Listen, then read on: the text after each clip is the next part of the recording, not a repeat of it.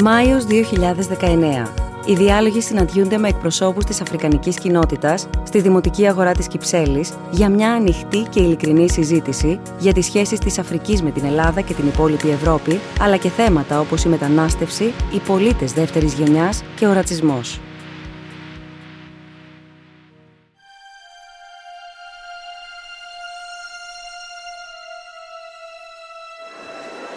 Κυρίες και κύριοι, καλώς ορίσατε.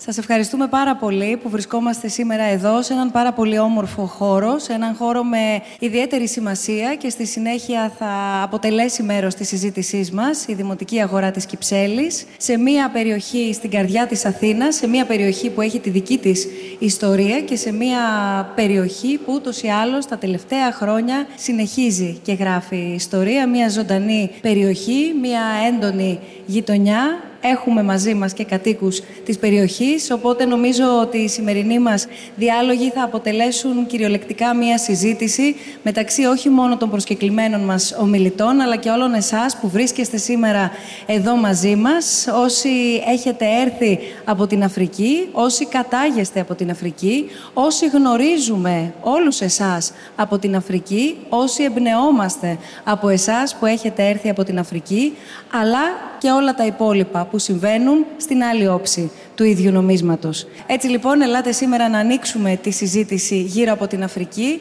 γύρω από την Αφρικανική κοινότητα και έτσι όπως δραστηριοποιείται και αναπτύσσεται στην ε, χώρα μας και συγκεκριμένα στην Αθήνα, πολύ δε έντονα στην περιοχή της Κυψέλης, αλλά όχι μόνο, και βεβαίως να δούμε πού βρίσκεται στον παγκόσμιο χάρτη η Αφρική, πού βρίσκεται η χώρα μας σε σχέση με την Αφρική. Όπως θα μας πει σε λίγο και ο κύριος Χουλιάρας, θα έπρεπε να γνωρίζουμε περισσότερα για αυτή την Ήπειρο. Είναι μια Ήπειρος με πάρα πολλά χρώματα, είναι μια Ήπειρος με πάρα πολύ βαθιά ιστορία, είναι μια Ήπειρος όμως με πάρα πολλές ταχύτητες, με πάρα πολλές ανάγκες την ίδια ώρα, με πάρα πολύ μεγάλο ενδιαφέρον παγκόσμιο κυρίως σε ό,τι αφορά στην οικονομία και με πάρα πολλά όμως οικονομικά προβλήματα για τους περισσότερους από τους λαούς των χωρών της Αφρικανικής Υπήρου.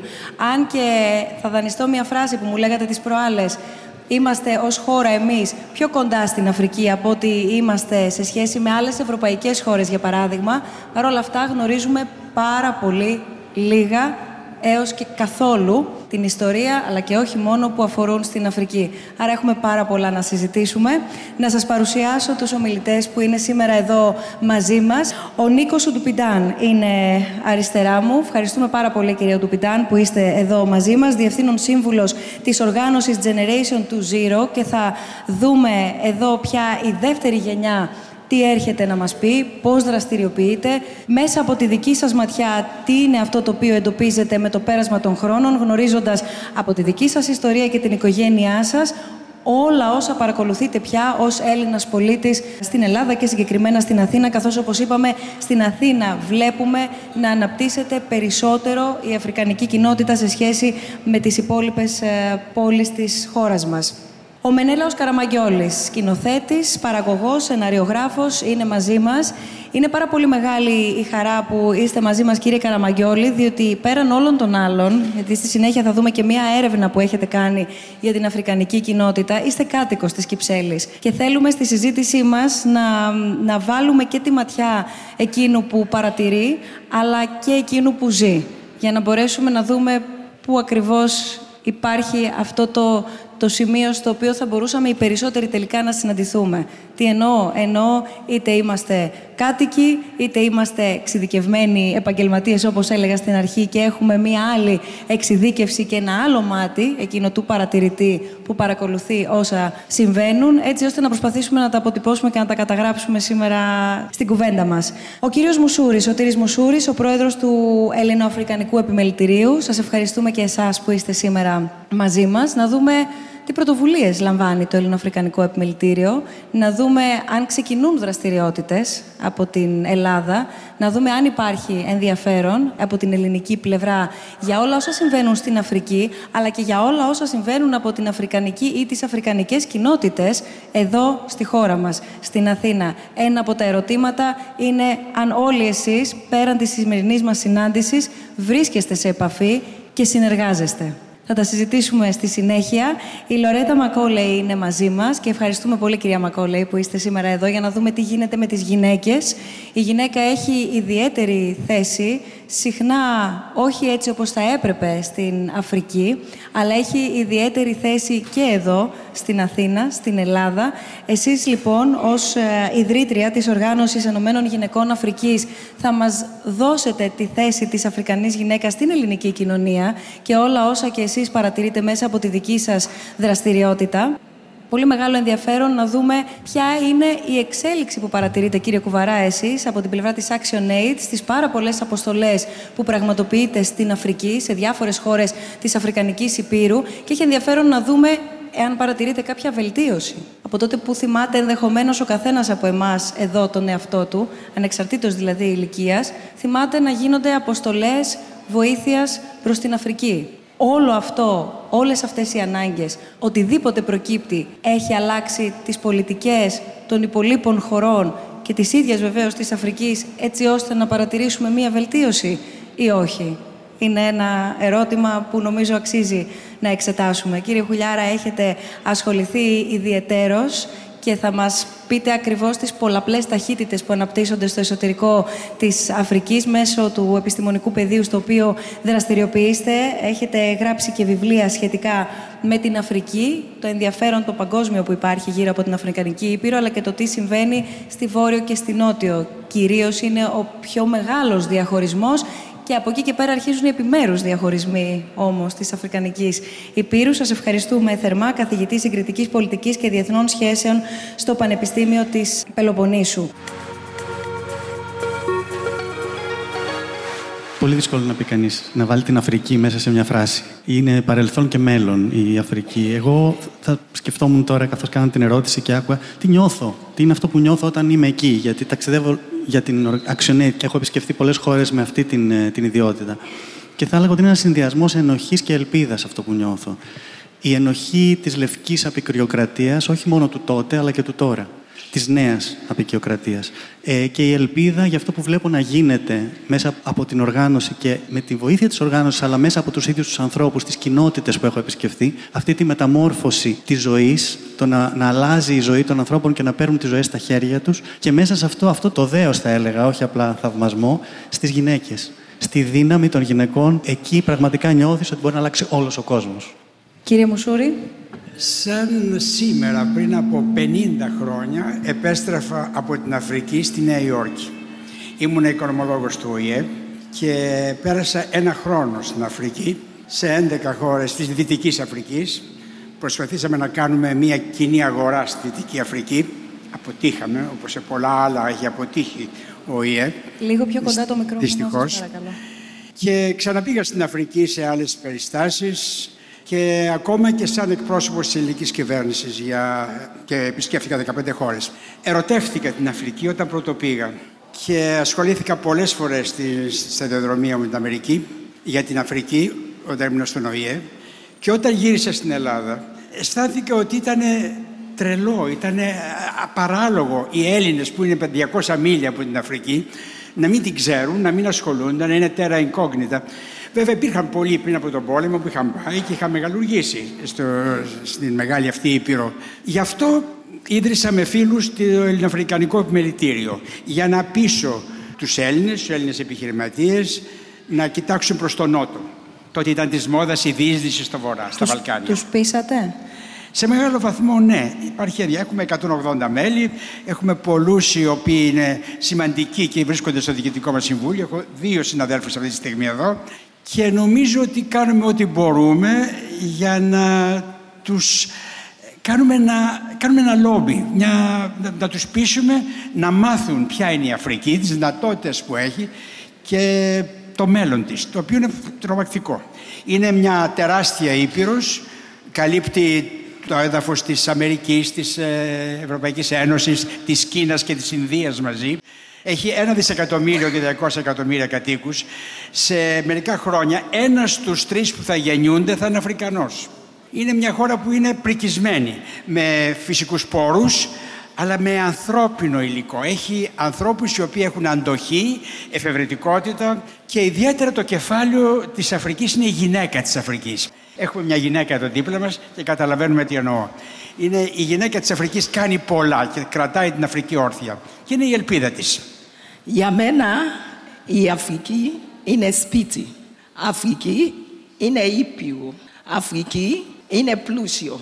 Πλούσια ήπειρο. Έχουμε πολλά που δεν έχουν αλλού. Αλλά ένα πρόβλημα έχει η Αφρική. Η εκμετάλλευση. Μας έχουν κάνει να είμαστε ζητιανε, να ζητιανεύουμε. Δεν υπάρχει περιοδικό ε, ε, όπου έχουν, πώς το λένε, ε, που έχουν τα φιλανθρωπικά που δεν βλέπεις ένα παιδί από την Αφρική. Η Αφρική δεν είναι έτσι. Η εκμετάλλευση είναι που κάνει η Αφρική να φύγουμε από την Αφρική. Και όταν φύγουμε πάλι έχουμε εμπόδιο. Παντού όπου πάμε έχουμε εμπόδιο. Για το χρώμα, για κάτι άλλο, μας λένε είμαστε τρίτο κόσμο, δεν ξέρω ποιος θεός τους είπανε αυτό. Αλλά η Αφρική είναι ήπειρο. Έχει από όλα. Θυμάμαι όταν ήμουν μικρός, ο πατέρας μου που είχε χόμπι την παλαιοντολογία, μου έδειχνε το χάρτη της Αφρικής και μου έλεγε ότι όλα ξεκίνησαν εδώ. Ο Homo sapiens, ο σύγχρονος άνθρωπος, στην Αφρική πρωτοεμφανίστηκε. Η Αφρική είναι η πατρίδα όλων μας. Όταν ταξιδεύω στην Αφρική, νιώθω πόσο σημαντικό είναι το ενδιαφέρον που πρέπει να έχουμε για την Ήπειρο.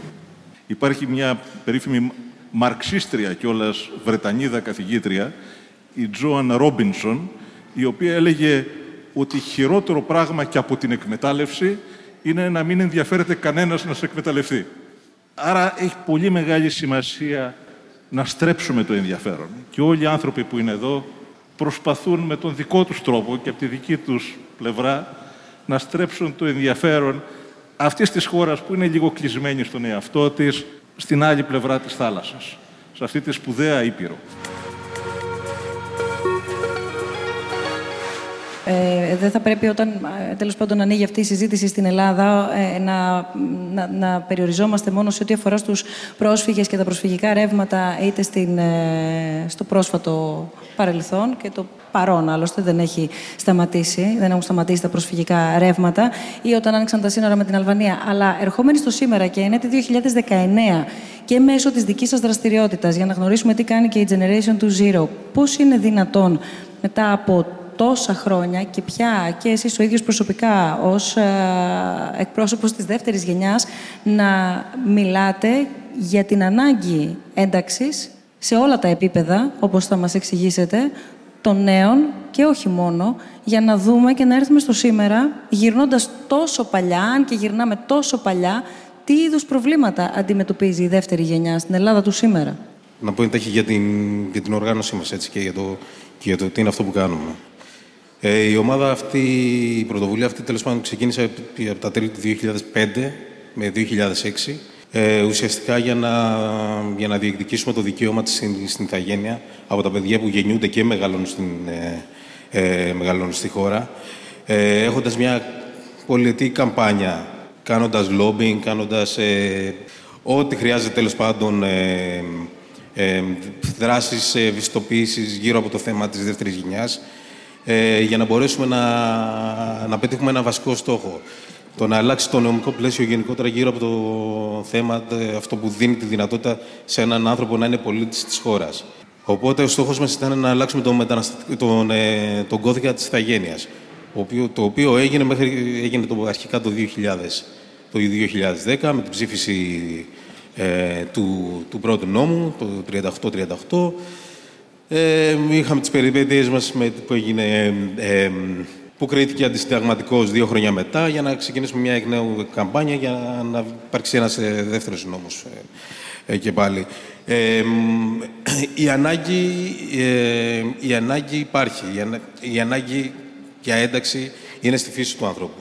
Παρακαλώ. Ναι, ε, προφανώς η ανάγκη, γιατί είναι κοινωνικό όνο ο άνθρωπος. Αλλά αναρωτιέμαι πώς είναι δυνατόν μετά από τόσα χρόνια και τόσες δεκαετίες, όπως είπατε στην αρχική σας τοποθέτηση, να μιλάμε πια το 2019 για το πώς θα ενταχθεί η δεύτερη γενιά μάλιστα στην ελληνική κοινωνία προκειμένου, μιας και βρισκόμαστε εδώ και εδώ έχουμε, κάνει αυτή τη, έχουμε ανοίξει αυτή την κουβέντα. Εντάξει, νομίζω δε, να ανοίξουμε αυτή την κουβέντα για το πώς ε, μετά από τόσα χρόνια ε, συζητάμε ακόμα το αυτονόητο. Νομίζω ότι μπορούμε να, το, μπορούμε να μιλάμε δύο μέρες. Οφείλεται στο ότι ο, ο λαός των Ελλήνων είναι ρατσιστές; Οφείλεται όχι, όχι. στην ξενοφοβία Αυτό- που ακούσαμε στο αυτό που βίντεο; θέλω- Οφείλεται στην πολιτεία; ε, Οφείλεται σε όλα; Ε, Οφείλεται, οφείλεται, είναι ξεκάθαρα πολιτική βούληση.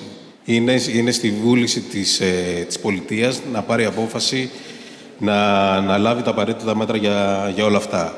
Όπως και μπορέσαμε και εμείς να επηρεάσουμε τότε, κάνοντας αυτή την καμπάνια ε, τα προηγούμενα χρόνια, να επηρεάσουμε την, ε, ε, τα πράγματα για να έρθει κάποιος νόμος, έτσι και τώρα συνεχίζουμε και κάνουμε τον ίδιο αγώνα, έχοντας τις δικές μας δράσεις ως οργανισμός γύρω από την κοινωνική ένταξη των, ε, των μεταναστών και προσφύγων.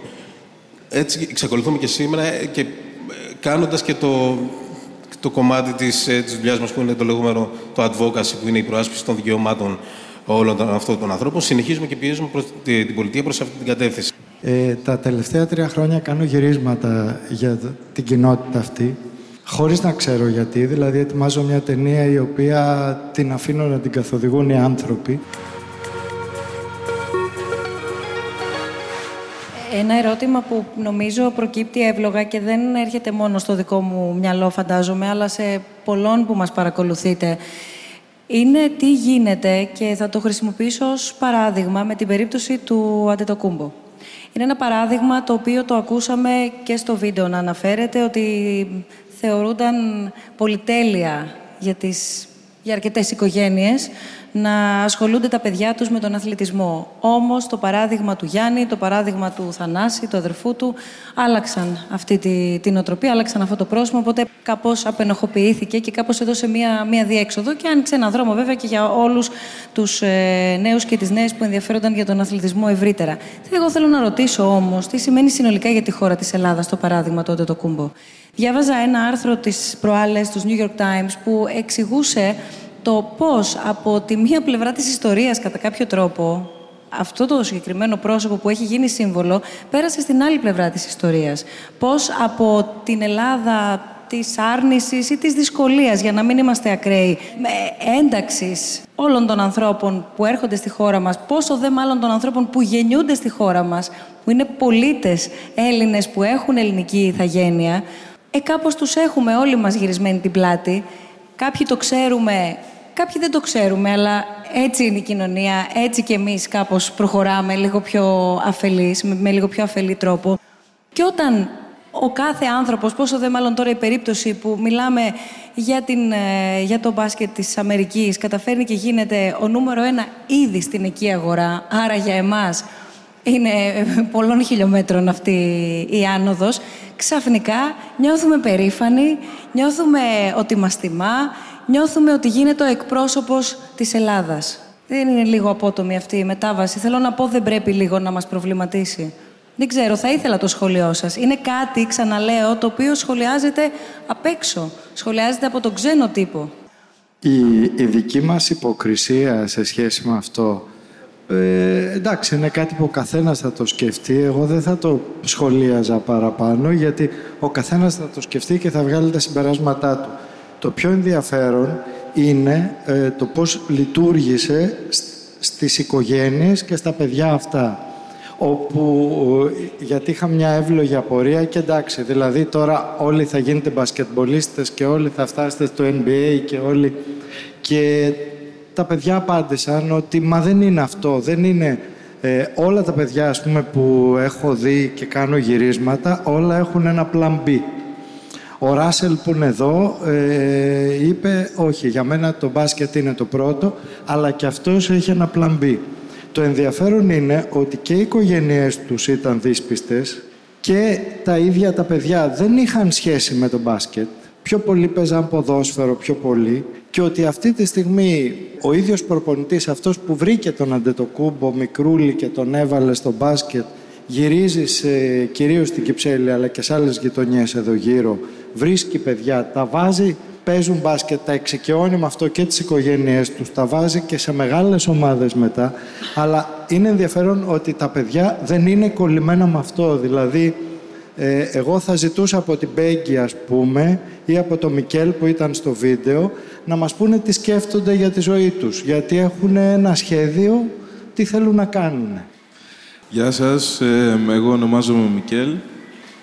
Ε, εγώ ήθελα να σχολιάσω ένα πράγμα. Ε, το ότι τόση ώρα καθόμαστε και μιλάμε για τον Αντετοκούμπο, ο οποίος είναι ένας ε, δικός μας, ο οποίος έγινε πολύ γνωστός μπασκετμπολίστας. Αλλά τι θέλω να πω εγώ; Εγώ δεν θέλω να δω στο μέλλον μια Ελλάδα η οποία ο κάθε έγχρωμος ξυπνάει το πρωί και λέει τι μπορώ να κάνω στη ζωή μου και είναι ένα, δύο, τρία. Θέλω να ξυπνήσω μια Ελλάδα το οποίο ο κάθε έγχρωμος μπορεί να σηκώνεται το πρωί και να λέει τι μπορώ να κάνω. Και να κοιτάει σε τόσα διαφορετικά. Να μπορεί να γίνει αστυνόμος, να μπορεί να γίνει ε, γιατρός, να μπορεί να γίνει δικηγόρος. Με, και, δηλαδή να έχει ίσες ευκαιρίες με όλους. Άρα για μένα δεν είναι μόνο το μπάσκετ ή το ποδόσφαιρο ή το οτιδήποτε. Είναι όλα. Okay. Άρα πρέπει σαν κοινωνία, και δεν εννοώ Αφρική ξεχωριστά και Ελλάδα ξεχωριστά, γιατί πια είμαστε ένα και πρέπει να αρχίσουμε να σκεφτόμαστε σαν ένα. Οκ. Και... Ωραία. Άρα θέλουμε να δούμε κάτι καλύτερο. Τώρα, εγώ ένα, ένα πράγμα θέλω να πω. Εγώ με κάποια άλλα παιδιά νέας γενιάς έχουμε αρχίσει και έχουμε δημιουργήσει κάτι το οποίο εμείς θεωρούμε ότι θα είναι ένας τρόπος βοήθειας και για τους νέους αφρικάνικης καταγωγής, αλλά και για τους νέους γενικά. Okay. Είναι ένας οργανισμός ο οποίος έχει να κάνει με καλλιτεχνικότητα. Γιατί εμείς πιστεύουμε ότι και η Ελλάδα σαν χώρα, αλλά και εμείς έχουμε σήμερα παραποτέ περισσότερο ανάγκη να εκφραστούμε. Okay. Μέσα από το χορό, μέσα από τη μουσική, μέσα από το θέατρο, μέσα από τόσα πολλά. Γι' αυτό εμείς, εδώ που μας βλέπετε, έχουμε δημιουργήσει μια οργάνωση η οποία λέγεται Soul Art, okay, και έχουμε ως σκοπό την καλλιέργεια τόσων ταλέντων που εγώ με τα μάτια μου έχω δει πολλά ταλέντα να χάνονται. Όχι επειδή δεν έχουν ταλέντο ή δεν έχουν ε, σκοπό ή επειδή δεν το θέλουν, απλά επειδή δεν τους άνοιγε ποτέ η πόρτα. Εγώ αυτό το πράγμα θέλω να μην το ξαναδώ. Γι' αυτό εμείς σαν ομάδα είπαμε ότι θα κάνουμε κάτι γι' αυτό. OK. Okay. Sorry, έχω πάρει φόρα, συγγνώμη. Ωραία. Απλά θέλω να πω ότι για να γίνονται τέτοιες, ε, τέτοιες οργανώσεις και για να γίνονται ακόμη περισσότερα τέτοια πράγματα, πρέπει για αρχή να βοηθάμε ο ένας τον άλλον. Και όπως είπε και η κυρία από εδώ, έχει μια οργάνωση η οποία είναι πόσα χρόνια; 12 χρόνια. Είναι 12 χρόνια η οργάνωση και δεν μπορεί να πάρει πόσες ώρες; Μία μέρα. Μία μέρα να κάνει οργάνωση εδώ. Αυτό μου, μου φαίνεται απίστευτο. Για αρχή, άμα αυτό θα μπορούσε να αλλάξει, εγώ θα ήμουν ευχαριστημένος. Ελάτε και οι δύο. Μπράβο τα παιδιά μας. Αυτό που θέλει η Αφρική πιο πολύ, να σας πω, θέλει ελευθερία, όπως σας είπα. Παλιά υπήρχαν δουλεία στην Αφρική και βάζανε αλυσίδα στο χέρι και στο, πώς το λένε, στα πόδια του κόσμου. Και οι άλλοι είδανε και λένε, αυτή δεν είναι ζώα. Βγάλ την αλυσίδα, να, να, να καταργήσουμε τις δουλειές. Αλλά τι κάνουνε; Το κάνανε αόρατο. Τώρα εγώ κάθομαι εδώ με την αλυσίδα, κανένα δεν, βλέπει, δεν, δεν, δεν βλέπει την αλυσίδα. Τώρα είναι δύσκολο.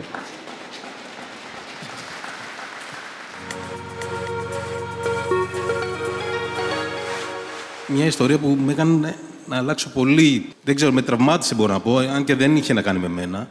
Είναι ότι όταν στο, στο ξεκίνημα της, ε, του, της οργάνωσης μας και ως άτυπη ομάδα και στα πλαίσια που κάναμε τα λεγόμενα focus group και μιλάγαμε με, με νεότερα παιδιά από εμάς.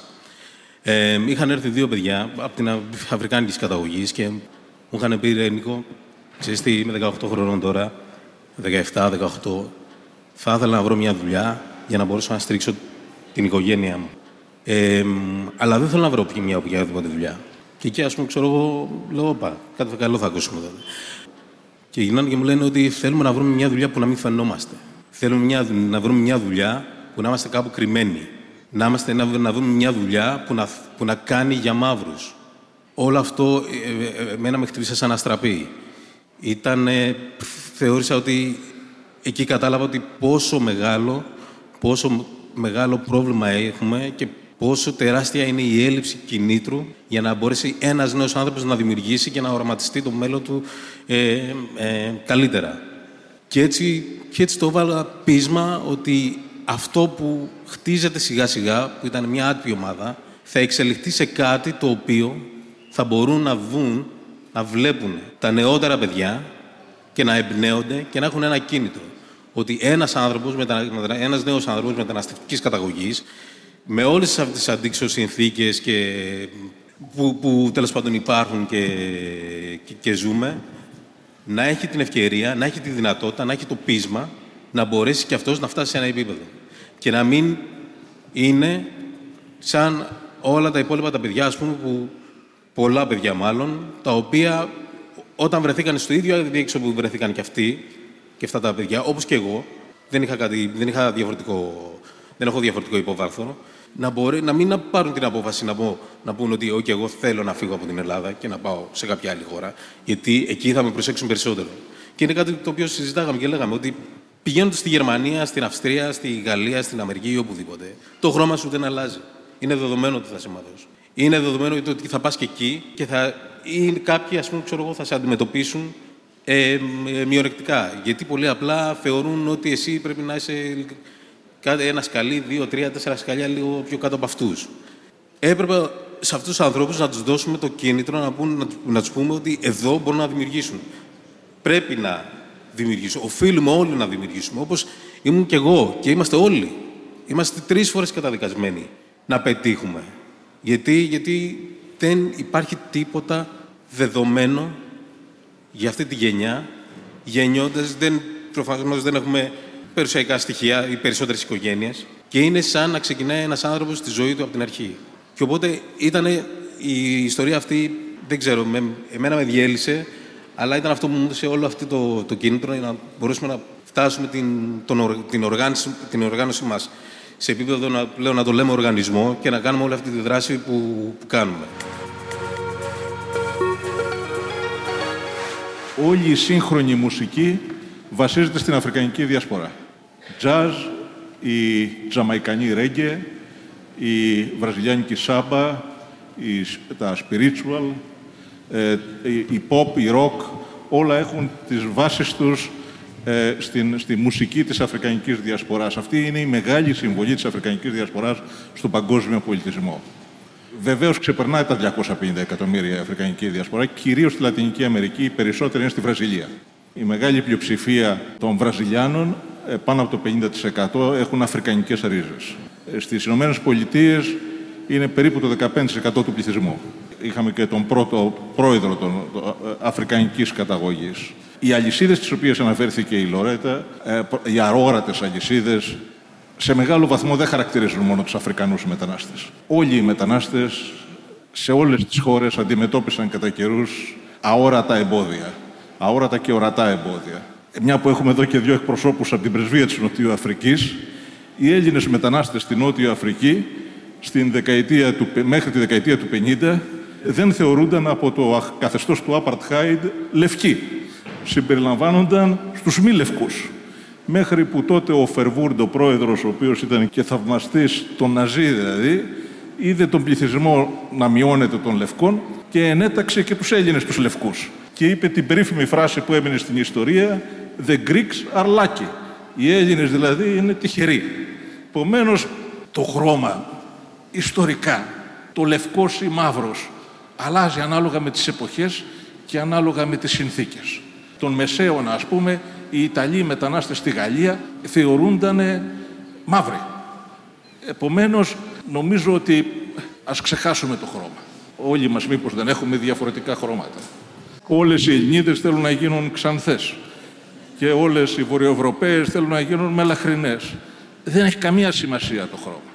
Απλώς ψάχνουμε να βρούμε τρόπους για να ξεχωρίσουμε από τους άλλους. Και το χρώμα είναι το πρώτο, το προφανές που βρίσκουμε. Οι άνθρωποι παίρνουν τις μικρές διαφορές και τις μεγαλώνουν. Αλλά θέλω να σταματήσω εδώ, γιατί... Θα ήθελα, όχι, θα ήθελα λίγο να μας πάτε μέχρι την Αφρική. Θα ήθελα λίγο να μας, ε, να μας δώσετε κάποια στοιχεία. Κοιτάξτε, γιατί α, ακριβώς ε, η, η, η, αξία της συζήτησής μας είναι βεβαίως να, να δούμε και να ανοίξουμε τα μάτια μας επιτέλους όχι για να πούμε κάτι καινούριο, για να πούμε αυτά που συμβαίνουν μπροστά μας, απλά εθελοτυφλούμε. Αλλά την ίδια ώρα έλεγα και μου το λέγατε εσείς λίγες μέρες πριν από τη σημερινή μας συνάντηση, το πόσα λίγα έως καθόλου γνωρίζουμε για την Αφρική. Άρα δώστε μας λίγο κάποια βασικά στοιχεία και για τους ρυθμούς επίσης και τις πολλαπλές ταχύτητες που αναπτύσσονται στο εσωτερικό της. Το είπε ο κύριος Μουσούρης πολύ ωραία. Τέρα εγκόκλητα. Άγνωστη Ήπειρος. Η Αφρική όμως είναι, θα έλεγα, η πιο ποικιλόμορφη Ήπειρος στον κόσμο. Δηλαδή, οι διαφορές Ελλήνων και Σουηδών είναι αστείες πολιτισμικές ή εμφανισιακές από ότι είναι οι διαφορές των Σόνα με τους Νταρφούρι, των ε, Αμάρα με τους Χάουσα. Ε, η Αφρική είναι, έχει περίπου το 1 έκτο του παγκόσμιου πληθυσμού και έχει το 1 τρίτο των γλωσσών που μιλούνται στον πλανήτη. Είναι η πιο ποικιλόμορφη Ήπειρος. Εδώ τα παιδιά αναφέρθηκαν σε αφρικανική διασπορά. Οι Βόρειο-Αφρικανοί δεν θεωρούν ότι είναι Αφρικανοί. Υπάρχει οργάνωση της Αφρικανών μεταναστών στην Ελλάδα, η οποία να έχει Αιγύπτιους, Λίβιους, Τινήσιους, Αλγερινούς ή Μαροκινούς; Λίγους όμως. Λίγες γυναίκες. Ωραία. Η μεγάλη πλειοψηφία, αν πάτε στο Κάιρο και πείτε είμαι, είμαι στην, ε, τι ωραία που χαίρομαι που είμαι στην Αφρική, είχα πάει κάποτε, σαν, με κοιτούσαν όλοι περίεργα. Η, το τι είναι Αφρική. Στην Αφρική είναι μία από τις, για, για επισκέπτες μία από τις πιο φτηνές πόλεις στον κόσμο, το Λιλόγκβε του Μαλάουι, και η πιο ακριβή πόλη στον κόσμο, που είναι η Λουάντα στην Αγκόλα. Στην Αφρική είναι κράτη τα οποία βρίσκονται η Σιέρα Λεόνε από τα φτωχότερα κράτη της γης. Στην Αφρική είναι η Μποτσουάνα, η οποία είναι το κράτος από τη δεκαετία του 60 και μετά με τους υψηλότερους ρυθμούς ανάπτυξης στον κόσμο. Μεγαλύτερους από την Κίνα. Συγγνώμη και... να, να, να σας διορθώσω. Η Σιέρα Λεόνε δεν, δεν είναι φτωχότερη χώρα στην Αφρική, γιατί έχει διαμάντια, έχει πολλά εκεί το μόνο που κάνει η Σιάρα Ελιώνε να είναι φτωχότερη χώρα είναι η εκμετάλλευση, όπως σας είπα από την αρχή. Εντάξει, αλλά οι φυσικοί πόροι, ξέρετε, ναι, οι φυσικοί, φυσικοί πόροι δεν εξασφαλίζουν την ανάπτυξη. Η Ιαπωνία είναι το φτωχότερο κράτος στον κόσμο σε φυσικούς πόρους και είναι το πλουσιό, από τα πλουσιότερα σε κατακεφαλή εισόδημα. Η, το Κονγκό έχει το πλουσιότερο υπέδαφος στον κόσμο. Οι Βέλγοι το έλεγαν σκαντάλ ζεολογικ, γεωλογικό σκάνδαλο και είναι από τα φτωχότερα κράτη στον κόσμο. Η Μποτσουάνα, η οποία είναι δίπλα και έχει διαμάντια, είναι, έχει κάνει τους υψηλότερους ρυθμούς ανάπτυξης στον κόσμο. Πώς εξηγείται αυτό, ε. Είναι οι δημοκρατικοί θεσμοί, είναι η, η, η, η δημόσια διοίκηση χωρίς τι πολιτικές παρεμβάσεις, είναι οι φωτισμένες ηγεσίες. Νομίζω πως είπες κάτι για τη δημοκρατία. Ο Αμάρτιας Σεν είπε: Η δημοκρατία σημαίνει ανάπτυξη. Και η Αφρική τώρα έχει κάνει τρομερές προόδους προς τη δημοκρατία με επιρροή, μεγάλη επιρροή της Νοτιού Αφρικής. Ο Νέλσον Μαντέλα άφησε μια, ένα κληροδότημα το οποίο το συνέχισε ο Εμπέκη, δυστυχώς όχι ο Ζούμα ε, και η, Νότιος Αφρική, η Αφρική έγινε πολύ δημοκρατικότερη που σημαίνει ότι υπάρχει μεγαλύτερη ελευθερία, έλεγχος και καλύτερες διακυβερνήσεις. Αφρική επίσης έχει περισσότερο ειρήνη και θυμάσαι που γράψαμε μαζί ένα άρθρο περισσότερο ειρήνη και περισσότερη δημοκρατία και περισσότερη ανάπτυξη. Αυτή τη στιγμή η Αφρική αυξάνει το, το ΑΕΠ της κατά 4% και είχε φτάσει να είναι 5 και 6. Η Αιθιοπία για χρόνια ολόκληρα είχε 10% ε, αύξηση του εισοδήματος. Και η Αιθιοπία είναι ένα από τα θαύματα της Αφρικής που γίνεται τώρα σιγά σιγά. Ε, και οι ηγέτες όπως είναι ο, ηγέ, ο νέος ηγέτης της Αιθιοπίας και ο νέος ηγέτης της Νοτιού Αφρικής θα παίξουν τρομερό ρόλο στην ανάπτυξη της χώρας. Εγώ γύρισα και πρόσφατα από ένα ταξίδι στη Ρουάντα.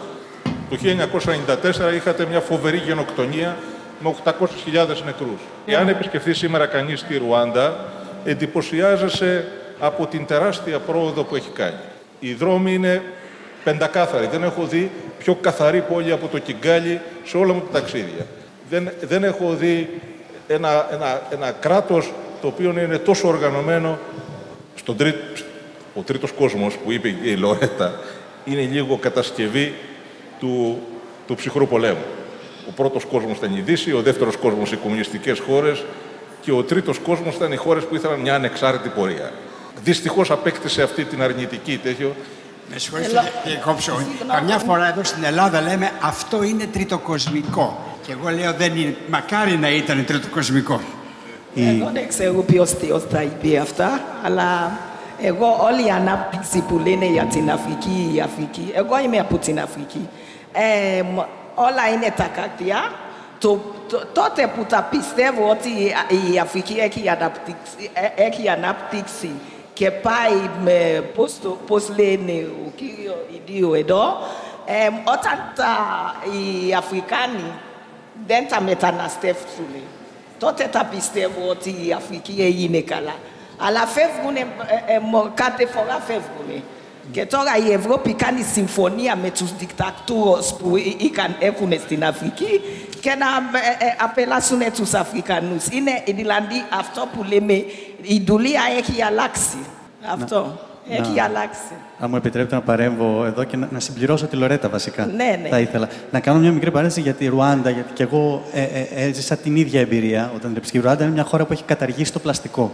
Σε μια στιγμή που μιλάμε στην Ευρώπη, σε θεωρητικά προηγμένες χώρες και σε μια Ελλάδα που ξέρουμε πολύ καλά πού πάνε οι πολιτικές μας ως προς το περιβάλλον. Είναι η χώρα με τις περισσότερες γυναίκες στο κοινοβούλιο.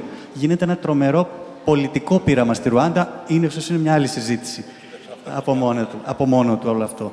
Ε, όμως ε, έχει ενδιαφέρον να δούμε τη σύνδεση της Αφρικής με τον υπόλοιπο κόσμο, με τις πολιτικές του υπόλοιπου κόσμου, να δούμε τη δική μας, το δικό μας μερίδιο ε, για, για το τι συμβαίνει εκεί. Και λέω, συμπληρώνω τη Λορέτα, να πω, ας πούμε, για παράδειγμα, το, την, την εμπειρία μου από τη Σενεγάλη. Το λέω ως παράδειγμα, αλλά είναι μια... Ε, γενικά στην Action Aid συνηθίζαμε να χρησιμοποιούμε το, αυτή την περίφημη κινέζικη παροιμία που λέει άμα δώσεις έναν άντρα ένα, ε, δώσεις έναν άντρα ένα, σε έναν άνθρωπο ένα ψάρι και θα φάει για μια μέρα, μάθε του να ψαρεύει και θα ψαρεύει για μια ζωή. Και ήταν και ένα μοντέλο δουλειάς μας, αν θέλετε, στο επίπεδο του πώς δουλεύαμε στις κοινότητες. Νομίζω ότι η Action Aid την ξεπέρασε αυτή την παροιμία και εγώ μαζί της μαθαίνοντας από αυτά. Διότι κάποια στιγμή, και αυτό μου συνέβη στη Σενεγάλη, συνειδητοποίησα ότι ξέρουν μια χαρά να, να, να ψαρεύουν. Το πρόβλημά τους δεν είναι να τους μάθουμε να ψαρεύουν. Οι Σενεγαλέζοι είναι οι καλύτεροι ψαράδες του κόσμου. Το, το, το πρόβλημά τους είναι το να, τους, να σεβόμαστε το δικαίωμά τους στο ψάρεμα. Αυτό λοιπόν που είδα εκεί, σε μια χώρα με 3 εκατομμύρια κατοίκους, τα 600.000 από αυτούς ζουν από την αλία άμεσα ή έμεσα, ε, και που το ψάρι είναι η μόνη ίσως ζωική πρωτεΐνη που παίρνουν, ε, εκεί με τις ευρωπαϊκές πολιτικές και τις συμφωνίες που έχουμε κάνει, οι πολυεθνικές εταιρείες, αλλιευτικές εταιρείες, λαιλατούν τον ωκεανό της Ενεγάλης και της θάλασσες και αυτό που έχει συμβεί μέσα από αυτά, όλα αυτά τα χρόνια είναι ότι τελικά οι Σενεγαλέζοι ψαράδες που έχουν πυρόγες βέβαια και δίχτυα και όχι τα μεγαθύρια τα αλληλευτικά δεν, δεν βρίσκουν ψάρι. Τι γίνεται λοιπόν τότε, παίρνουν την πυρόγα και όταν 24 και 48 ώρες είναι μέσα στο νερό και γυρίζουν και δεν έχουν να δώσουν στην οικογένειά τους ψάρι για να φάνε, ποια είναι η επιλογή τους; Να μπουν σε αυτή την πυρόγα ή με άλλα μέσα και να έρθουν στη Μεσόγειο, αναζητώντας τι μια καλύτερη τύχη. Και τι γίνεται εδώ πέρα, εδώ βρίσκουν ένα τείχος, έτσι, ή να το πω πολύ πιο ομά, πνίγονται γιατί δεν τους επιτρέπουμε να φτάσουν στην. Αυτός λοιπόν είναι ο κύκλος, ο φαύλος κύκλος της φτώχειας των, των αφρικανικών χωρών, που είναι ένας φαύλος κύκλος ενός συστήματος που πρέπει να αλλάξει. Δεν σας ακούμε. Μισό λεπτό το μικρόφωνο, παρακαλώ. Τελευταία ερώτηση. Από την ηλικία των 10 είχαμε ξεκινήσει. Εγώ προσωπικά ε, ήμουνα σε πορείες και το, κοινό, το, το ζήτημα ήταν τα παιδιά της ε, δεύτερης γενιάς να έχουν τα χαρτιά τους. Και ένας πολύ μεγάλος φόβος που υπάρχει αυτή τη στιγμή είναι ότι ε, αφού μετά από τα χίλια ζόρια που έχουν κάνει διάφορες κοινότητες και οργανισμοί να τελικά να μπορεί να δοθεί μια τέτοια ε, μια ηθαγένεια η οποία, για παράδειγμα, εγώ είμαι ζωντανό παράδειγμα, έκανα τέσσερα χρόνια μετά την, αφού είχα καταθέσει για να παραλάβω την ηθαγένειά μου. Τέσσερα χρόνια αφού έχεις πληρώσει και περιμένεις και πηγαίνεις ξανά και ξανά και ξανά κάθε μέρα. Ένα μεγα... Αυτό είναι το μεγαλύτερο πρόβλημα που αντιμετωπίζει, εκτός από το οικονομικό, το οποίο είναι κοινό πρόβλημα σε όλους, ε, οι μετανάστες το μόνο πρόβλημα που αντιμετωπίζουν και είναι η κούρασή τους είναι η γραφειοκρατία. Να, έχουν, να μην έχουν αυτό το πρόβλημα πάνω από το κεφάλι τους. Άμα δεν υπήρχε αυτό, δεν θα είχε ούτε... Εγώ πιστεύω ότι δεν θα υπήρχε ούτε παρανομία, ούτε παιδιά που δεν θέλουν ή δεν μπορούν να εκπαιδευτούν ή να, ή να μην υπάρχει μάθηση ή να μην μπορείς να εκφράσεις τον εαυτό σου. Επειδή από την αρχή που γεννιέσαι θα ήξερες από πού είσαι. Όταν δεν ξέρεις από πού είσαι και κάθε φορά που σε ρωτάνε λες ε, ε, είσαι, ε, είμαι από την Νιγηρία αλλά σου λένε «Α, μιλάς τόσο τέλεια ελληνικά» και λες «Ε, «Ναι, έχω γεννηθεί εδώ» και σου λένε «Ε, τότε Έλληνας είσαι». Σε κρίνει ο άλλος. και συγγνώμη, απλά δεν πρέπει να ξεχάσει κανένας για μένα από εδώ σήμερα ότι, ότι παίζει πολύ μεγάλο ρόλο στην κυβέρνηση και το τι γίνεται γύρω του. Άμα εγώ βγάλω τον εαυτό μου από το τι γίνεται και απλά ρίχνω ευθύνη και προσπαθώ να βρω μία απάντηση, σημαίνει ότι όλοι οι άλλοι καθορίζουν τη ζωή μου. Ευχαριστούμε πάρα πολύ. Ευχαριστούμε πάρα πολύ και όλους εσάς που ήσασταν εδώ. Κάναμε αυτή τη συζήτηση. Κυρίως ευχαριστώ πάρα πολύ εσάς που ήσασταν εδώ και ανταλλάξαμε όλους αυτούς τους προβληματισμούς και διαφωνήσαμε και ας ελπίσουμε ότι η συνέχεια θα δοθεί από όλους εμάς την επόμενη μέρα. Ευχαριστούμε.